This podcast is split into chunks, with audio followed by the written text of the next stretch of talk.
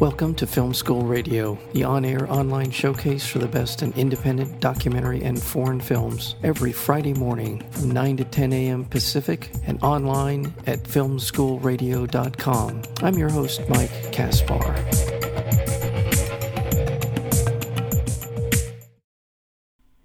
In India, a group of boys dreaming of becoming chess masters, driven by a man with a vision.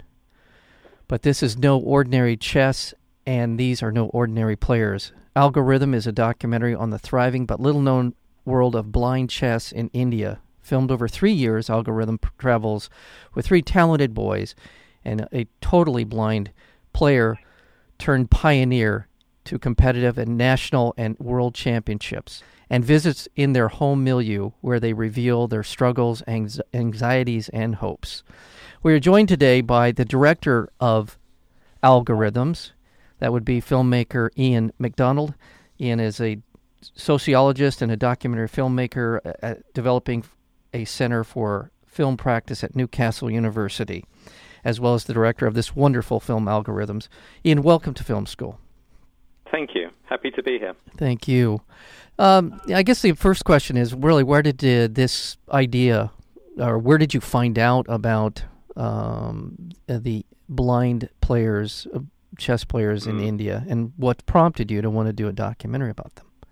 Yeah, um, well, quite by chance, really. I was in India in 2006, just finishing a short documentary about uh, an Indian martial art um, and I, at that time, I came across a newspaper report, a small newspaper report, about a chess tournament for blind children. And that just sort of got me curious, I suppose. And, and uh, I cut out that newspaper report and kept put it in my wallet. And it kind of stayed there for about two years. I wasn't able to sort of follow it up, but it was an idea that really wouldn't leave me. And um, my the producer on the sh- on the short film who was with me at the time, and uh, is my my wife. So mm. we kind of work together a lot. She, uh, after some time, she said, "Look, give me that report. You keep talking about it, yet you're not doing anything about it. So give it to me. I'll look after it, and we'll see if we can explore this idea further." So we went back in 2008 and did some more research and came across um, Charudatta Jadhav, who's the General Secretary of the All India Chess Federation for the Blind. And he said, well, come along to the National Team Chess Tournament, um, blind chess tournament in Mumbai. And there we went along and, and found literally hundreds of blind and partially sighted players um, playing chess. So that initial curiosity just turned to amazement and um, I was astonished by what I saw. And, and when I asked around, there was it, very few people had heard of this. I mean, mm-hmm. m- my wife Geeta hadn't heard of chess for the blind in India, and indeed chess players hadn't heard of uh, blind players playing chess. And this is in India, where where chess is, you know, almost like a you know a, a mass sport. So for me, this was that, that then the decision was made. You know, here was a community, a thriving but hidden community um, which was um, full of possibilities from a from a documentary point of view. It was a world that waiting to be discovered. Um, and, you know, and it, it, was just also visually, from a filmmaker's point of view, kind of so interesting yeah. about the idea of filming blind people and um, and that community. So that's where it started. Now, what I what I truly appreciated about uh, algorithms at, the beginning, you kind of show us sort of the logistics logistics of how this works, how mm. they're able to um, find their way around the board. I thought that was a, a great place for us to start because that's a natural to me. That's a natural question. How how are they able to uh, you know affect uh, mm. their moves and understand what's going on um their the moves their opponents are making but yeah. it, but it, tell, I guess, stepping back just as um, one step, what moving forward, how did you decide who to follow, and did you get direction from Charudatta uh, on that, or how did that how did that work? Um, what happened was that tournament that we went to. This was in January 2009, um, which was a, an, a, a, a, kind of a, a national tournament um, for players of all ages, but we decided from the beginning that we wanted to focus on the younger players. um, because the younger players are still learning the game, and when they're learning the game, that means that their fingers are much more uh, active over the board. Um, so visually, it was just much more interesting to, to film, and there was much more activity going on. So we knew we wanted to, to focus on the younger players. Um, and we just found, I mean, when we went to that, we identified maybe four or five youngsters that we thought might be possible. But in the end, we decided to focus on the three most promising mm-hmm. um, players, juniors. Um, and it just so happened that they were, they kind of represent, they came from different parts of India. Mm-hmm. One boy from Chennai, that's Sai Krishna, the 12 year old, who was the, very much the kind of um, the up and coming star of, of blind chess, um, and he's partially sighted. Uh, he's got a condition that means he's going blind, but he, he still has sight. Um, then we found uh, who is who at that time and still is the kind of top junior player.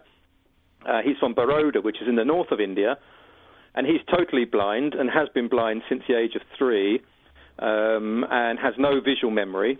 Um, and we found Anant, who was the oldest of the three boys at 16 at that time, um, from Bhubaneswar, which is in the east of, of India. And he had just picked up the game and just started playing and was um, seen as a prodigious new talent that um, could go far.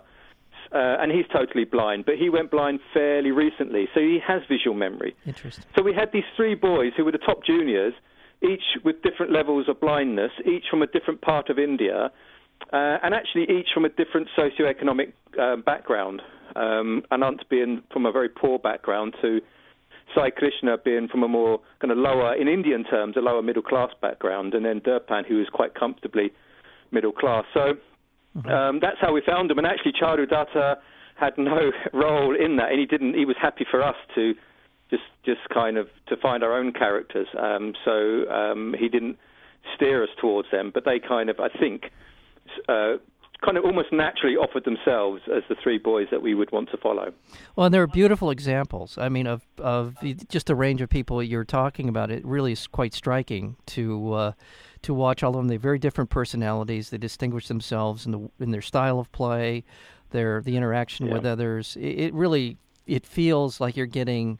Um, some very interesting uh, characters uh, and people that you invest in. You you really do invest in watching them uh, in their lives as well as the way that they play chess. So I, I, it's really a fascinating approach.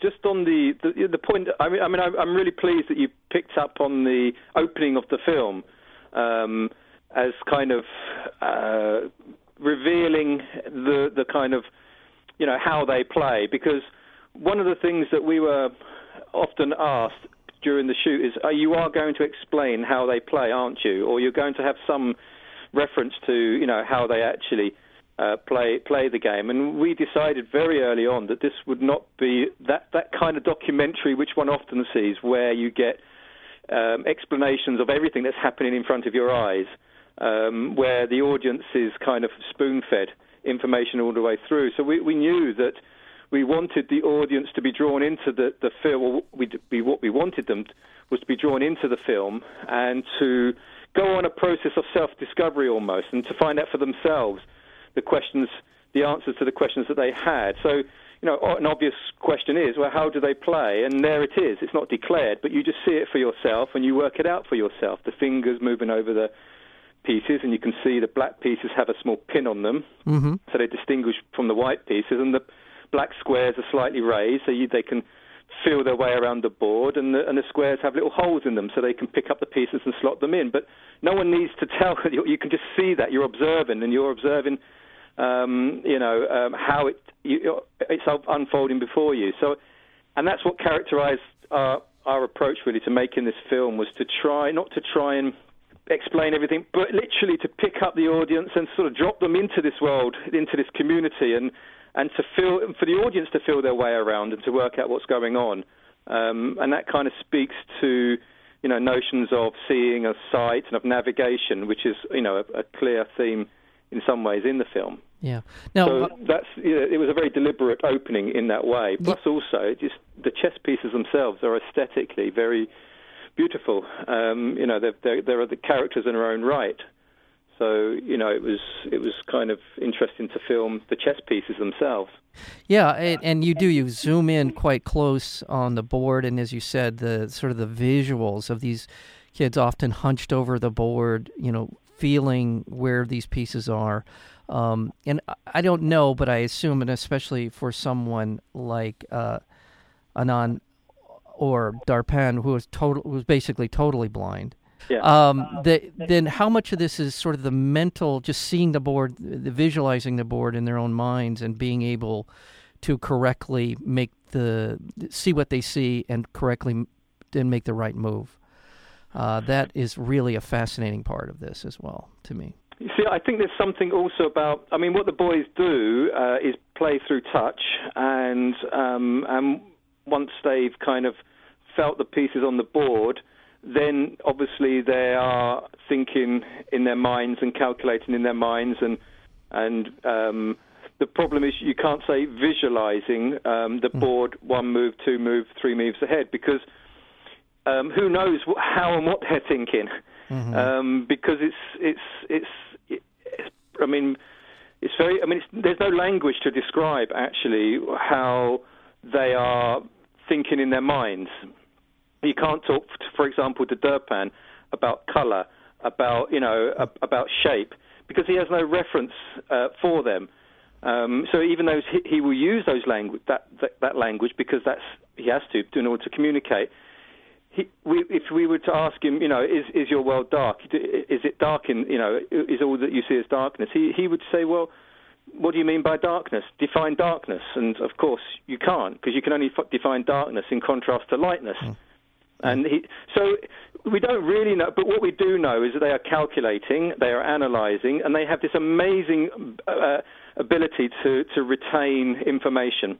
And again, necessarily so because in the real world, they have to. I mean, when you know we write things down or we kind of um, put things on a computer, they have to memorize everything in real life. And you know, it's I had many disconcerting, disconcerting moments of asking them a question or saying something to them, and they would say, "Well, you asked me that six months ago. Why are you repeating the same question?" Because they would retain all this information because that's the way in which they could get by in the world, and that lent, actually lends itself to to playing chess because chess is a game really of, of of course of calculation, but also of memorizing strategies of moves, and and that's why these boys, when they take to chess, can progress very very rapidly. Um, and something that Charu said really brought this to mind. Um, he said, "Look, listen, chess is a mind game. Um, you can once you feel your the, the, pieces on the board, then the second move in you may be able to visualize. Third move in, it's very difficult to visualize. Four four moves in, then you cannot visualize what's on the board. Then you're playing the game in your mind. Then you are blind. So four moves in, we are all blind." And when he said this, it kind of, my literally, this, the, the hairs on the back of my neck kind of went up. It was such a profound statement to me. I mean, it was true of chess, of course, because it means that chess is actually a blind person's game. Even the top players play it blind because they're playing four, five moves ahead. But it's also true of life. It's true of life that we don't know, you know, um, where we will be three or four, five, five moves in. I mean, sociologically speaking, we don't know what's going to happen because we can't control all the different variables. So actually, what it means to see, the difference between eyesight, see in the immediate, and foresight, the ability to see beyond, the difference between sight and vision, all of these themes begin to bubble up, or they bubbled up for me as kind of quite philosophical uh, reflections about the nature of being in the world. Um, so there was something quite philosophically profound, I think, about blindness and chess. And you asked me at the beginning what kind of attracted me to it. Well, this didn't attract me to it, but it kind of kept me in there and drew me in, and which is why I kind of one of the reasons we stayed with it for three years because the different layers of meaning were, were gradually being revealed, um, and this wasn't simply an ethnographic um, investigation into a particular community that wasn't that well known. It was also a kind of mediation on the nature of being, um, ref- uh, some reflections about the difference between eyesight and foresight, Um, and it's profoundly changed my understanding, actually, of disability. That blindness was not really a lack, but it was just a different way of being in the world. Um, so there was, you know, and it seems strange now that I'm talking like this, that a simple game of chess can suddenly provoke um, or prompt sort of these these other considerations. But that's that's really, you know, that is the case. That's what happened. That's amazing. Um, the, we're speaking with Ian uh, McDonald. He is the director, uh, also camera operator, editor uh, on the film Algorithms. By the way, the film has won a number of awards. Uh, what struck me about the film, and, and I saw that it was uh, awarded for this, was the editing. Uh, this is film school after all, so let's talk a little bit of technical part. The, the, the editing is just superb. Uh, in in in uh, algorithms, um, it really gives pace to the film. Obviously, that's what editing is about. But uh, did you spend, a, a, and you also had a collaborator, an editor as well, Ajit Kumar. Yeah. Ajit Kumar, thank you what was that process like? How much did you shoot? How much film did we shoot over the course yeah, of three well, years? Well, you can imagine uh, over three years, four countries. Um, okay. I lost count of the number of towns and cities that we visited on multiple occasions in India, but we generated in the end around about 250 hours of footage. So yes, that was that was um, a, a, kind of mammoth task to, first of all, just to keep on top of that, to log it um, and to cate- categorize it. We spent about 16 months editing the film. Um, the process of just the problem is this that I, I as you shoot, I mean, one log, um, you you are logging the, the footage and you are looking at scenes and you're constructing uh, sequences as you go along. Um, but you know the story changes and the emphasis changes and, and what you think of it develops. And what we found was that by the end of the shoot, we we just felt we had no alternative but to go back to the very the very first shoot three years previous and start all over again and watch everything anew because now we're looking at the footage in the context of a totality. Um, so stuff that we saw at the beginning, we thought, well, isn't that great?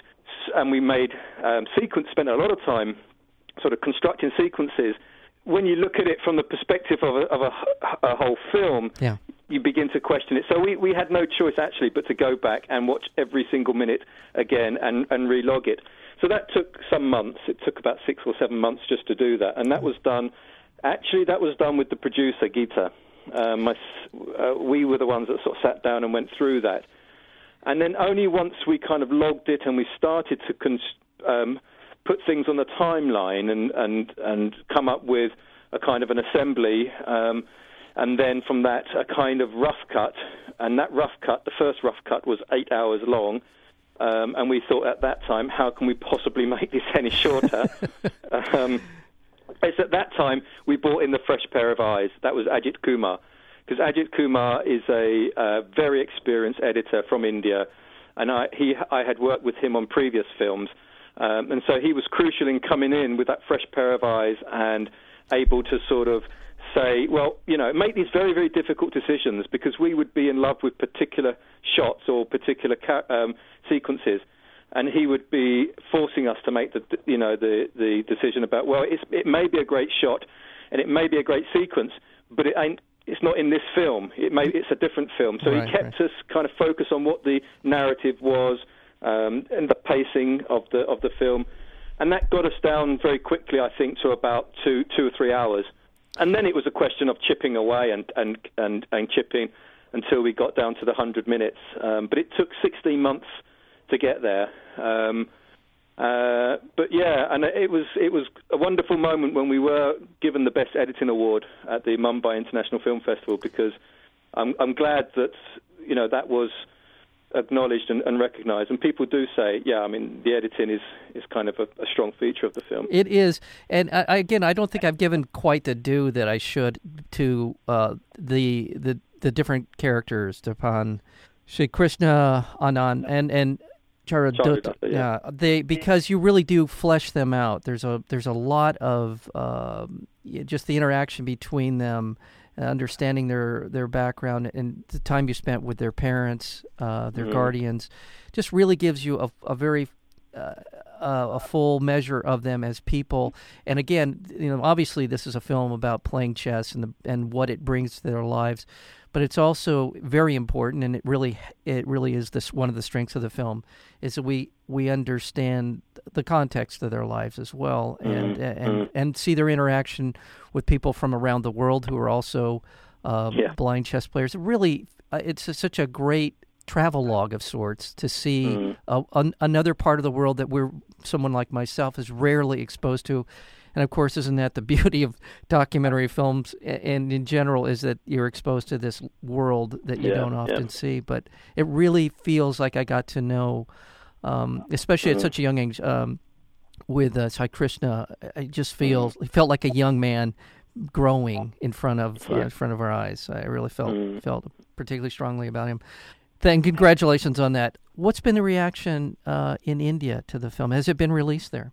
Um, it's it, we had the the world premiere of the film was in India. We were very keen that um, the first showing would be should be in India. It's a, film, even though I'm a British filmmaker, it was actually an uh, you know the producer is Indian, um, the the composer was Indian, the production house is in India, and I wanted to make a film that wasn't on India but kind of from India, as it were. Uh, and therefore it was important for us to show it first in India. And we were very, very nervous actually when we were uh, in, in the run-up to that to that premiere. It was at the International Film Festival of India. We were nervous because many, many people in India, but also abroad, said that nobody would want to watch or would want to sit through a hundred-minute black and white documentary about blind chess players where there is no narrator, no voiceover, no explanation, um, especially in India, where they do not have this tradition of, of watching documentaries, where kind of film as entertainment is really absolutely dominant, the, particularly the Bollywood films. So we were very nervous in that first screening. Um, but I have to say that some of the best audiences that we've had, the best responses to the film, have been in India.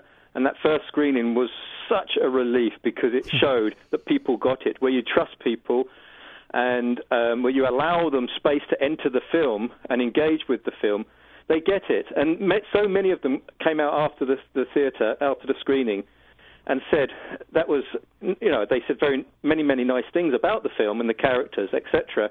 But for me, one of the most important things that they said was that after about 15, 20 minutes, they forgot that they were watching a documentary. They were just watching a film. They were just entered into this world, and, and they were kind of lost in it. Um, and that's, I guess, been the pattern in most places where we've shown it, that people have been very kind about it, have really enjoyed it. They said it's revelatory because they didn't know about this world. Yeah. Um, but it also moves them, and it kind of sticks in their head, and they keep thinking about it and coming back to it. Um, so we, we've had to struggle to get this film out there because there's no, you know, it's a self-independent film. It's self-funded. There's no um, um, kind of big production house behind it. So we've had to fight for the past two years to get it into festivals to get people to see it. But and it's been the the audience that have responses that's just kept us going. Um, to the now we finally come to the USA, and yeah, let's see what kind of the the, the audience make of it in uh, in Los Angeles and New York. But I'm, you know, there's no reason why they, they shouldn't they shouldn't get it. There's no reason why it, you know the the uh, we can have the same kind of in, uh, engagement with the film that we've had other, in other places. So we've we've um, we are going to take it back to India. Um, we're hoping to have a theatrical release, and we're hope we will have a, a, an official DVD release at probably at the beginning of 2015. Fantastic. So it would have been a long journey. We started. I got the idea for the film in 2006. We started shooting in 2009. We had our premiere in 2012, and if the DVD releases in 2015, you know that's what is that? nine years. That's that's not nine years. Don't don't think too Yeah. much about it. yes, it's nine years. You know that's the beauty of it, and bless the documentary filmmakers for their dedication. In you, especially in your case, it where you never know. I, I can't imagine a documentary filmmaker who has started a project that knew when it was going to actually be over Yeah. for them. Yeah. And it is not the you know the blockbuster. Uh, you know, you're not in it for the money. You're in it for the love of it. And I just am Mm-hmm. so in admiration of uh, filmmakers like yourself who have, who see something that they believe, and it is a great story. It is a great story to tell, and tell it Mm-hmm. well. Um, I, I just real quick, Chaturudata. Data. I'm sorry. Chaturudata, yes. Yeah, I, I I thought he was just amazing. I thought his Yeah. warmth and his generosity and his abil- and his desire to pass along this hopeful tradition, becoming a tradition within Indian culture for these um, young Mm. players. That was just wonderful. Just a wonderful man to, to get to Mm. know. Uh, real quick, He is incredible. he was. He was an incredible Yeah. guy. I really and his, his encouragement, very you know, at stern at times when he needed to be. Yeah. Uh, told them the truth, and uh, told and also helped them. Uh, I just thought he was Yeah. a great, great character and a great person. Um, black Yeah. and white. What was the choice there? I'm just curious um, because I liked it, but I just was curious why why you went black and white. Yeah.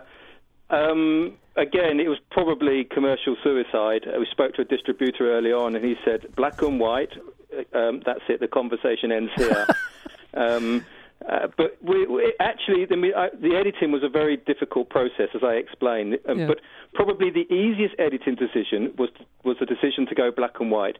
We we, we shot in color because we were shooting with a video camera, so it didn't make sense to do it in black and white. But very early on, we decided because we were interested in notions of sight and vision and not seeing, and um, we wanted something that felt intimate and immersive. Uh, that it, when we made it black and white, it just seemed to deliver those things so much more effectively. Um, and sometimes color can get in the way. You know, there's there's this ph- photographer, I think his name's Griffith, Yeah. who is a famous war photographer. He did his black and white photos on Vietnam. And he wrote a very important piece, for me anyway, called The Curse of Color. How sometimes color can blind you to um, the, the reality of particular situations. And it just seemed to me that, you know, in some ways, India is too colorful. It's a, you know, it's um, and, and again, somebody said to me, "Oh, you're doing a documentary on India. Great! It's such a colorful country. It, it will look great." And I said, "Oh, I've made it black and white." And they they kind of looked at me as if I was mad. And I said, well, you know, it, it, color just gets in the way, and I wanted to strip it back, and I wanted it to make feel a bit intimate and intense and immersive. Um, and I wanted, in some ways, to play with notions of seeing and sight, that to depri- almost deprived of us, the sighted, of the full ability to see. Yeah.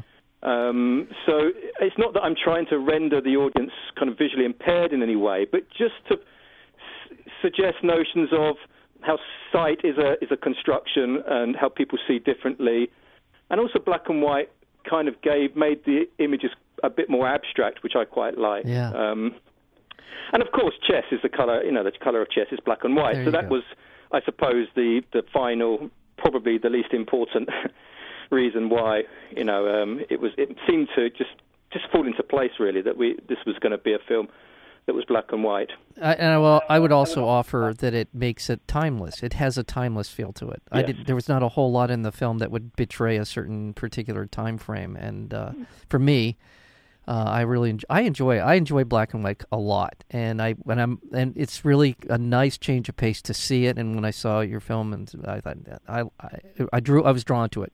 Um, Ian McDonald, thank you so much for being on Film School. No problem. Thank you.